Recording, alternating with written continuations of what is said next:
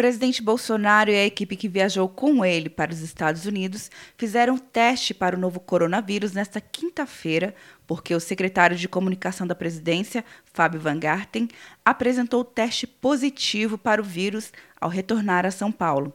O Ministério da Saúde publicou nesta quinta-feira uma portaria que define as regras para o isolamento e a quarentena por causa do coronavírus, de acordo com o secretário de Vigilância em Saúde, Wanderson Kleber.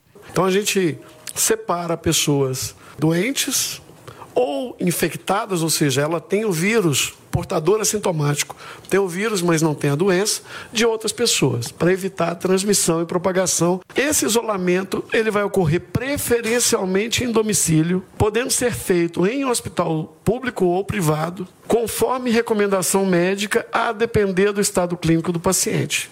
O Ministério da Saúde definiu que o isolamento pode ocorrer por determinação médica ou mesmo por recomendação do agente de vigilância epidemiológica, por um prazo máximo de 14 dias, podendo ser prorrogado por mais 14 caso o exame comprove a contaminação. A quarentena será de 40 dias, podendo ser prorrogada.